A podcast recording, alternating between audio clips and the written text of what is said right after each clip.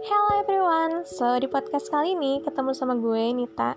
Di sini gue lagi sama dua temen gue nih, ada Cida sama Salsa.